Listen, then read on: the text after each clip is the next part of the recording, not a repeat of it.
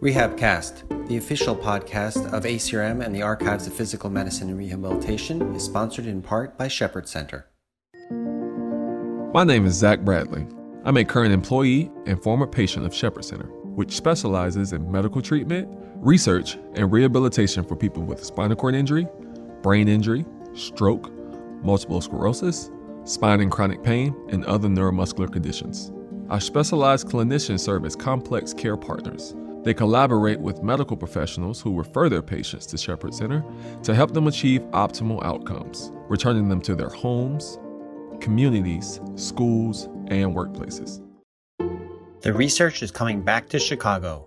Join us for ACRM 2022, our 99th annual conference. This meeting will be in person and online. Save the dates, October 6th through 11th. Call for proposals and registration coming soon. Go to acrm.org slash 2022.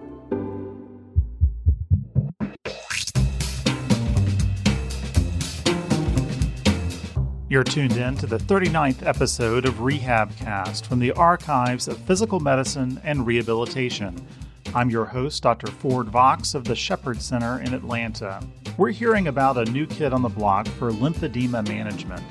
The LymphaTouch negative pressure massage device is investigated by Dr. Jeanette Lee of the San Francisco State University. And then we're going to check in with Justin Chee, who's a grad student in rehab sciences and biomedical engineering at the University of Toronto. Justin's been sorting through all the MS gate parameters you can shake a stick at and sits down with us to tell us what's most important in predicting disability and falls. Joining us now on the Rehab Cast, we have Dr. Jeanette Lee. Dr. Lee is Associate Professor and Chair of the San Francisco State University Doctor of Physical Therapy program. It's a joint program shared with the University of California, San Francisco. Uh, she and her colleagues have published on uh, treatment of breast cancer related lymphedema with a negative pressure device, a pilot randomized control study. Um, Dr. Lee, thank you for joining us today on the Rehab Cast. Good morning, Dr. Vox. Thank you so much for having me. Well, I, I really appreciate your being here, and you have uh, quite a lot of uh, professional expertise in this particular uh, condition. It's always interesting to see novel uh, research questions, or at least the first randomized controlled trial uh, of something that that's relatively uh, new. Uh, this device has not come across my radar before, but I gather from uh, you know your uh, industry in particular of lymphedema management area of expertise, it's something you guys have been seeing out there for a while with uh, kind of smaller kind of company funded type trials and so forth. And uh, you're looking you're looking at a particular uh, type of negative pressure device, uh, the LymphaTouch. Uh, I gather there may be some some others along this line as well. There there is, and there's been some devices that are quite similar, uh, but I believe like LymphaTouch is probably the more well known of all of the devices out there. Um, for the past few years now, quite a few clinicians have talked about their experiences anecdotally with the use of this with the use of this device, um, primarily in breast cancer related lymphedema, but certainly in other um, swelling disorders. I guess is ca- how we might categorize kind of like the big bucket of um, mm-hmm. of edematous conditions. Yes, and in fact, the kind of uh, gold standard treatment that you're doing there um, with regards to the complete decongestive therapy is something you know we've been certainly been doing in our uh, stroke uh, population hemiplegia uh, kind of uh, related uh, uh, dependent extremity edema both arms and legs have found a good amount of efficacy there as well. Certainly I, I, I wonder if this this type of treatment may be something we'll be exploring in that indication as well. Now it's somewhat counterintuitive, I suppose, given that the kind of current standard is to apply positive pressure, I, I suppose, yeah. to, to, a swollen extremity. And this is negative pressure, uh, which, which sounds on the surface like it might mm-hmm make it worse. Um, well, just describe the the device uh, to us and, and kind of what this looks like for our listeners. I I think that was actually your you make a good comment about the positive pressure versus negative pressure and positive pressure in terms of kind of the more traditional manual lymphatic drainage strokes where the strokes are typically pretty light to the touch and the thinking there is like you don't want to exert too much pressure in, in so that you don't compress the lymphatic vessels whereas this negative pressure device functions in the opposite way. There's um, there's there's a suction cup basically that attaches to the machine and the you can program the machine to exert a certain amount of um, pressure and i believe like for this particular model that we were using it was anywhere from 80 to 250 millimeters of mercury and so when you apply the suction cup to the skin then it sort of has this like um i guess like for lack of a better word like it kind of like pulls the skin apart and sort of like encourages the lymphatic vessels to widen a little bit i guess in a way and then that um, theoretically should encourage lymph flow. The other thing that it does is sort of like is able to move kind of like the fascia between the between your tissues basically and so that that theoretically should also improve the lymph flow um, so with this particular device the suction cups come in like many different sizes. So the understanding that like you can use a smaller suction cup in the neck or kind of the smaller areas around the breast and you can use like a larger suction cup um, with like the lar- like the upper arm for instance or kind of like the side the the the trunk for instance. Uh, are there any particular contraindications for fragility of skin and and uh, wounds i would imagine? Yeah yeah i think um, sort of the general contraindications for the performing of um, manual lymphatic drainage i believe like would apply to the negative pressure device as well.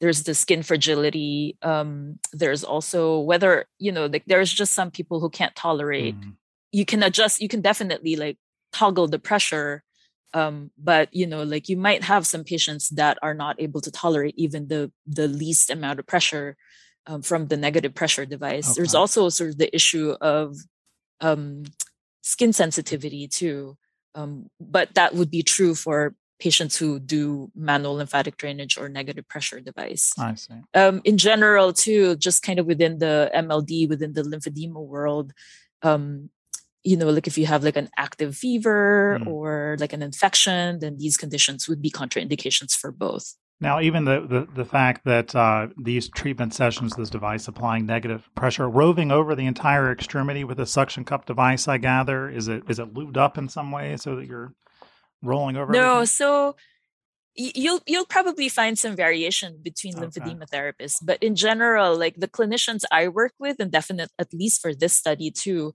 um, we had three clinicians um, that did the treatment sessions, and all of us have lymphedema certifications. Um, and we're, I believe, like all of us have at least 10 years okay. of experience with this population. Um, but we chose to not use a, a like a like a lubricating mm-hmm. substance. So we just kind of like, you know, the skin was clean, um, but we didn't use like a moisturizer or like massage cream or anything like that. Okay, so it's not something that's on uh, constantly and that you're moving. You're putting it in each spot uh, where the so so you're kind of moving it in a way okay. that like um how should I so like the, once the suction cup is on, so yeah, it's on the skin, right? You can like pull it up a little bit to kind of like oh okay increase like pull it pull it up a little bit without completely removing the suction cup. Does that mm-hmm. make sense? And then you can sort of like move it along the skin in that way. I'll move it along a little bit. Okay, very good.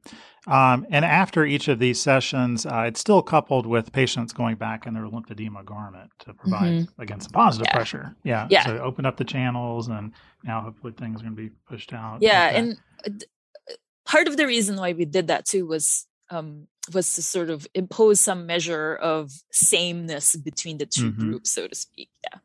And so, uh, as per the, the title, this is a, a randomized trial comparing the uh, kind of current standard of, of treatment, the manual lymphatic drainage, to this uh, new technique. And um, uh, in the in the course of that, uh, it's uh, you know, besides the individual treatment, each person is going back into their dressing and so forth. Now, tell us about the general types of patients that you're that you're talking about. These aren't uh, folks who have recently developed uh, lymphedema. It's somewhat more chronic, uh, a year out, sometimes even over five years out. Mm-hmm.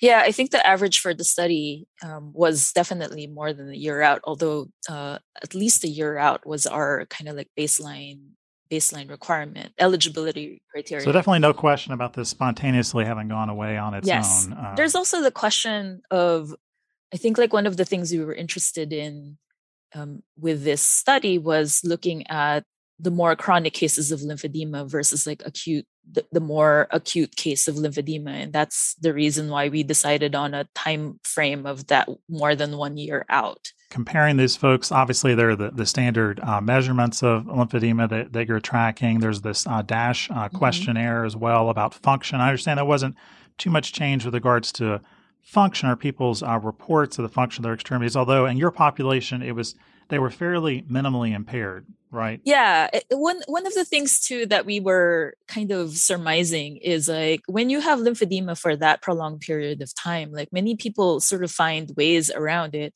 because oh, okay. it's kind of like when we work with patients that have had a chronic condition that may limit function such as a stroke or mm-hmm. you know like back pain or anything like that like many of them will con- I mean, many of them will continue to function. They just find sure. a different way to do it.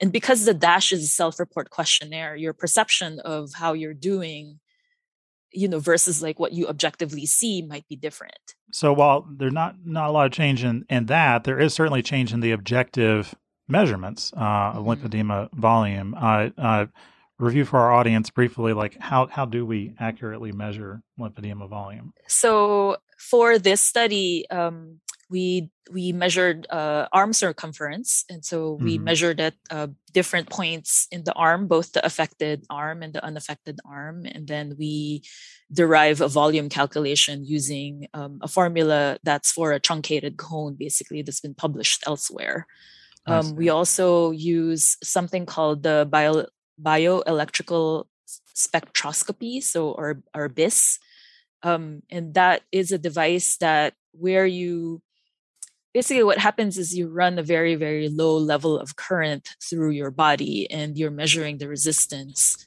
um, to of um, to with or without you know an extra amount of fluid in your limbs, basically. Mm. Um, and then with the the BIS, the device that does the BIS, um, we use a device called an LDEX, um, which mm-hmm. is pretty widely used in um, lymphedema research, I would say. Um, and that gives you kind of a ratio of the affected to the unaffected side. Um, and so, and that, at least on the device, it gets the the measurement produce it produces a number that's a number on a bell curve um, so mm-hmm. you can see like how how different it is compared to quote unquote the regular population uh, and ultimately we're comparing uh, uh, 12 sessions an hour each um, over a month to a month and a half um, and uh, you found a, a clear winner. Uh, how how dramatically uh, would you say negative pressure? I mean, in terms of meaningful volume change that, that you're seeing um, versus the decongestive therapy. What, what is this? How, how, sizable is this difference? I'll, I'll point out that both groups actually showed a decrease in volume. I see. Okay. Um, just that the volume decrease in the negative pressure group was a little bit more significant was bigger than the one in and, and more statistically significant than the one in the in the manual lymphatic drainage group um it just over time um just the just the amount of change between limbs in the negative pressure group was just far greater than the one in the MLD group. So far greater to an extent that you were surprised uh, by. Um, is it is it something that's hmm. clearly interpret obvious to both clinician and patient uh, alike that this is um, obviously this wasn't a crossover group, so it's not mm-hmm. like uh, patients or clinicians could, could compare in the same person the treatment of one versus the other. But um, uh, you know, uh, what I'm getting at is obviously there there's statistically significant results which, which are important, uh, and then there's like patently obvious results. Like on, on, what scale is this? I think your scale was like patently obvious, to sort of like like, like obvious. obvious to someone who has no experience with lymphedema. It's like, wow, that that that extremity is far less swollen than this other one, for example, which received standard treatment. You know, something like that. I would say that there were pretty big changes uh-huh. Um, I think more importantly was uh, from a patient standpoint, like all of the patients that were in the negative pressure group, like really liked it. Um, okay. Liked it in the sense that like they felt it was it was very helpful for them. They felt like their function was better. They felt that their arm felt lighter. You know, however you sort of like mm-hmm. perceive that description. Um, and from a clinician standpoint, I will say that like um, the the ability to sort of be the ability to objectively say like this is the amount of pressure and this is what I'm seeing is is good. Um, mm-hmm. Um, saves your hands a little bit, um, kind of in the vernacular, because like you're you're kind of operating the suction device rather than sort of like using your hands. Right. Okay.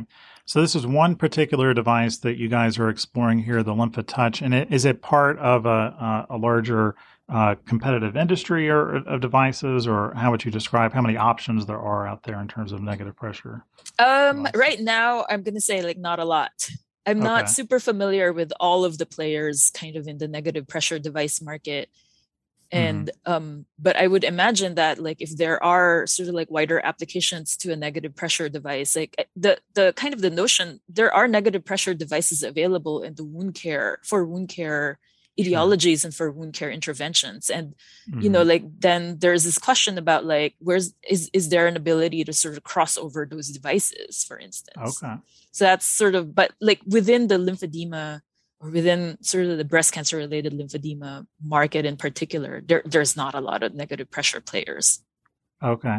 I don't know if you've noticed, but there's this new thing which I hope doesn't catch on, although okay, there's no rules against it. I guess it, it will. But in the device, medical device industry, I've started to notice these subscription models yeah. um, where the company gets a cut of every time a device is used on a particular uh, patient. Uh, so literally built into the software of devices, you can only use it, you know, 100 times or something. You got to recharge it, for example, or maybe even each use of it is linked to a particular patient mm-hmm. account with the device company. Personally, I think healthcare providers need to all push back against this. This is going to raise expenses. You know, agree. Agreed.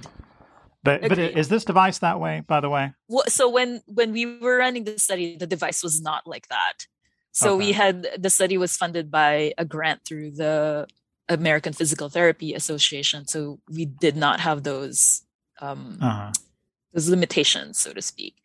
Um, and you know, philosophically, I I agree with you hundred percent um i think like for many medical devices like this sort of out in the market your extra cost comes because every so often you have to replace the suction cups for instance and for instance sure. like for folks who use the bioelectrical impedance devices you have to replace the electrode pads like with every patient or you know the mm-hmm. same patient uses the same pad so you know like the company recoups its cost in some other way what yeah. I've heard, and this is just sort of what I hear and um, within kind of like that industry is like there there are there are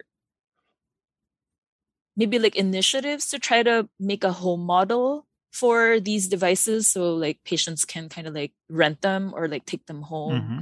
which is already a model that's being seen in some of the other devices that are being used to treat or manage lymph maybe manage is a better word manage lymphedema such as those um, intermittent compression pump devices that a patient can sort of lease or to take home and then use at home. So my feeling is that the negative pressure devices are probably heading in that like similar direction particularly if they can nail down maybe a protocol that says like okay for your arm you know this is kind of like what you do.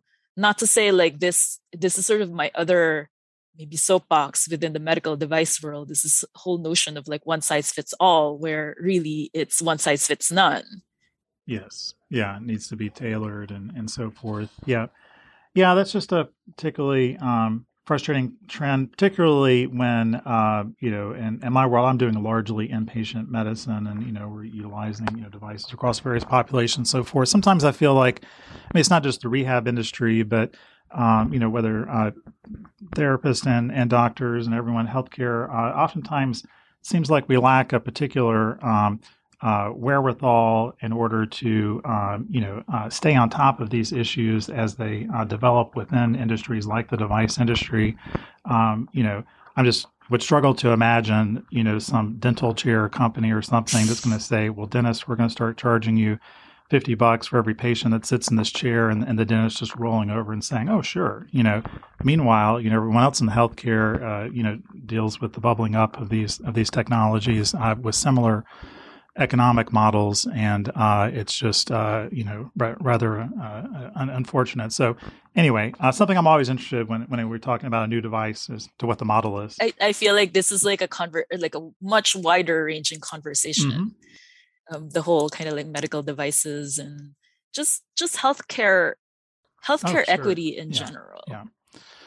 Well, um, thank you for um, uh, this uh, this interview. I encourage folks to go uh, look at the paper, this randomized trial, the first, um, looking at negative pressure treatment for lymphedema. Obviously, a, a, huge patient population, even just confined to, you know, breast cancer, but there are m- many other etiologies for this uh, sticky condition, and uh, anything we can find to help is certainly worth exploring. It's always important to do so independently from you know economically uh, interested uh, companies and so forth, and, and, good to see independent trials of, of sec- such technologies.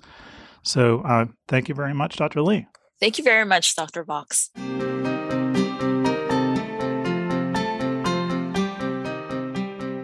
Joining us now on the Rehab Cast, we have Justin Chee. Uh, Justin is a graduate student in the Department of Rehabilitation Sciences and Biomedical Engineering at the University of Toronto.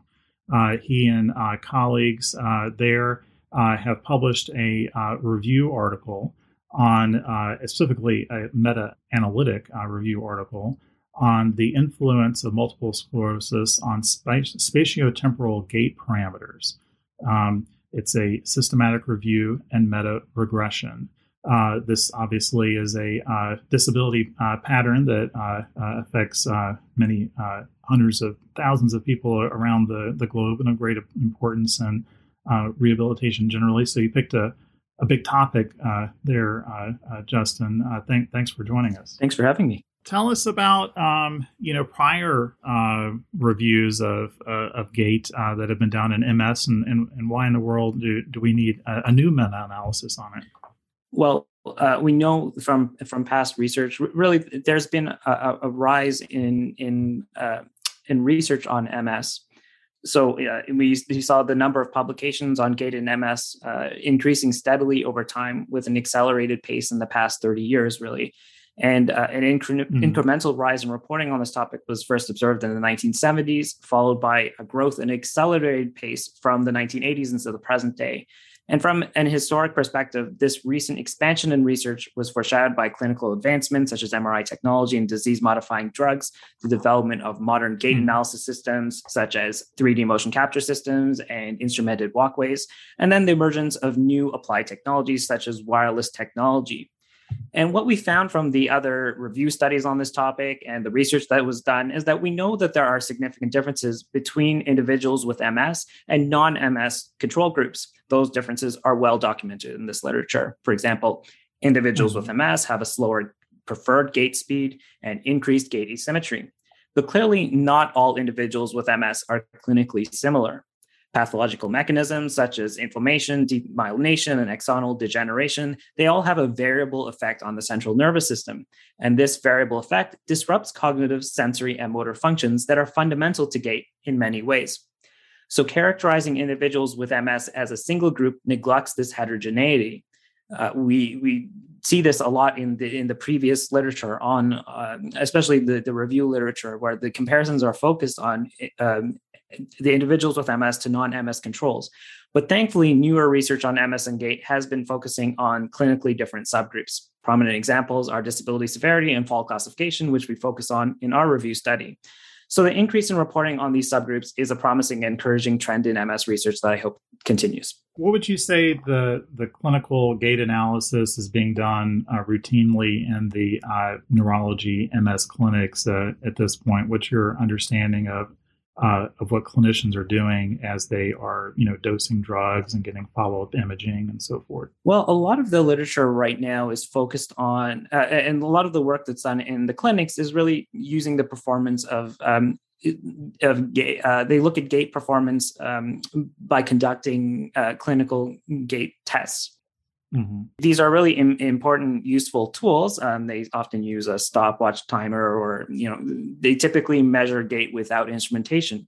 But the issue with that is that you know the way that they're measuring gait may not be sensitive enough to detect subtle differences in gait performance. So uh, you know there there are newer technologies available now. Uh, I mentioned a couple, you know, 3D motion capture, mm-hmm. set, set of walkways, and even more recently, inertial sensing systems. And you know, as technology develops and, and improves, uh, these can make it possible to more easily assess gait um, in not just gait laboratories, but in in clinical settings. So hopefully uh, there's more of a shift towards technology-based gait assessment tools in in clinics mm-hmm. and then that could you know improve the ability of clinicians to to differentiate between uh, the subtle differences of their patients yeah there's always this lag between uh, you know the, the, the, scientific literature and what we're learning and, and what meta-analyses like these can can reinforce that we information that we could gather on individual patient populations and then what's actually done uh, in the real world for reasons of you know uh, time management, uh, efficiently mm-hmm. dealing with large patient populations, uh, uh, uh, and certainly what different insurers are willing to pay for in terms mm-hmm. of analysis and so forth. It, it, seems to me, my my impression, I don't treat a, an MS population myself in rehabilitation. My impression is that when it comes to MS in particular, it's only a, a, a, small subpopulation of MS patients who get access to uh, kind of uh, uh, rehabilitation resources generally, or certainly anything approaching gait analysis. Right. In terms of what you're demonstrating, though, in this in this meta-analysis, is that uh, there's quite a lot of information there to be to be had that that perhaps could be you know uh, maybe predictive of the uh, MS course, certainly detailing the type of disability, maybe even tracking along with well certainly different uh, treatments that, that could impact it um, and and certainly could be useful as, as part of uh, you know uh, uh tracking clinical uh, interventions. Of course ms unlike uh, many other neurodegenerative conditions and neurological conditions that we see in rehabilitation does have a, a plethora of of, of, treatment options, um, and so perhaps therefore could the you know gait analysis could be kind of packaged into that. Absolutely, and I, I think that you know the, the, results of our work have uh, significant implications for a number of things, including clinical decision making, the effectiveness of clinical interventions, and even community uh, insight into community challenges. So, like when eh, regarding disability, we know that a large proportion of individuals with MS have ambulatory difficulties at all stages of their disease course.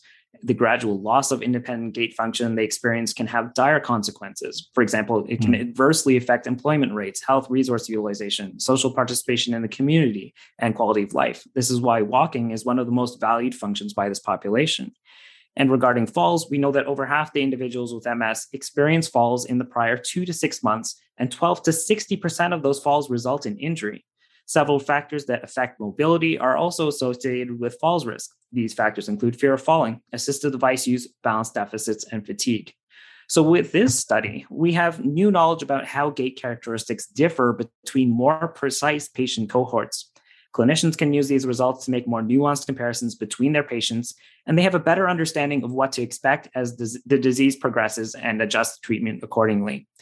The reference values can also be used by scientists to evaluate how effective new uh, interventions are. For example, mm-hmm. we know that a wide range of training programs can be used to elicit significant changes in spatiotemporal gait characteristics in individuals with MS.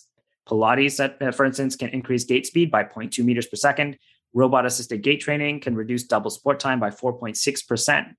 And our findings suggest that the gait enhancements achieved by these interventions may be sufficient to affect disability or falls risk if their effects can be sustained. Our results also provide insight into the mobility challenges that individuals with MS experience in the community and how they compensate for those challenges. The differences we observed have serious implications for the ability of more severely affected individuals to adapt to environmental challenges, such as crossing time signalized intersections, especially when tripping or slipping hazards are present. Some of the differences, like a reduction in gait speed, have even been associated with increased fatigue, decreased physical activity, lower balance confidence, and decreased health related quality of life. At the same time, though, the results also indicate that these individuals may be adopting a more cautious and stable gait pattern, Hmm. Using the same example of gait speed, walking with a reduced gait speed can lower one's falls risk and fear of falling. And that's because the reduced momentum gives them more time to compensate for the unexpected perturbations.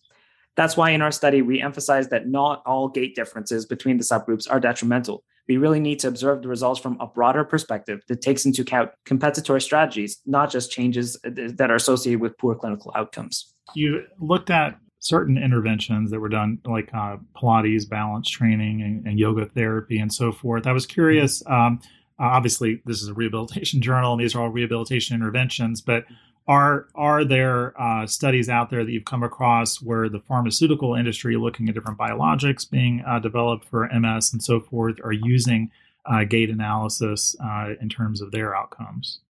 Absolutely, and that that's very common in pharmacological studies. You do see um, in the MS population, there, you know, when a new drug is developed, they uh, they do um, test the, the effect on gait characteristics, particularly, um, you know, if that drug is you know, related to mobility and supposed to help mobility in some way. You know, um, so that is a common uh, a com- gait um, research is common in, in pharmacological studies. Yeah, well, I was wondering if in the pharmaceutical industry studies that are being done, if they're utilizing any um, uh, norms uh, in order to compare the the patient populations, uh, if indeed uh, this is the development out of this meta-analysis, we're finding like uh, you know what we might find to be an expected gait speed for someone at a particular EDSS or, or that type of thing, um, or if this is kind of uh, a new development that uh, both for the rehabilitation and uh, literature as well as pharmacologic literature to start to have some norms to be able to compare outcomes by whether they be rehabilitative or pharmacologic. Yeah, and I, you know, I think that you know, obviously, you know, the, the this is studied a lot, but a lot of the studies, I think, to date, um, just focus on the changes within those individuals rather than establishing norms. It's often very mm-hmm. hard to to record um, data on a lot of patients with MS. You know, the difficulties getting them into the lab. Getting, um, you know, they can only tolerate um, so much time um, being assessed and, and things like that, and it's also difficult to to um, to conduct uh, gait analyses in many um, circumstances, particularly uh, clinical ones. Um, so the you know the the the pharmacologic research you know, to date um, it, it, hasn't really established norms um, to my knowledge. Um, that's really where you get uh, you know there's that's really the value of pooling some of these studies together in a, study design like a, a, meta regression, so that you can increase the sample size and and, and take a look at and really establish those norms, which is what we try to do um, not only for um, for our study but for for all the studies. Well, uh, I'm curious about some of some of your lines of, of research in uh, in MS or, or GAIT. Do you have other uh, areas that, that you're uh, exploring? I often find when folks are doing meta analyses in, in a, particular topic that you're also might be a part of a research group that's planning a particular intervention uh, uh, as well, or indeed other lines of rehabilitative research that, that you do. That, that's correct. So, the reference values we've generated in this study have really paved the way for two additional studies that I'm including in my doctoral dissertation. So, one of the studies that I'm investigating is assistive devices for MS. The use of assistive mobility devices um, is actually relatively unexplored in MS research. And this is so surprising because certain devices like rollators or four wheeled walkers are so commonly used. And paradoxically, assistive device use has been identified as a fall risk factor in this population.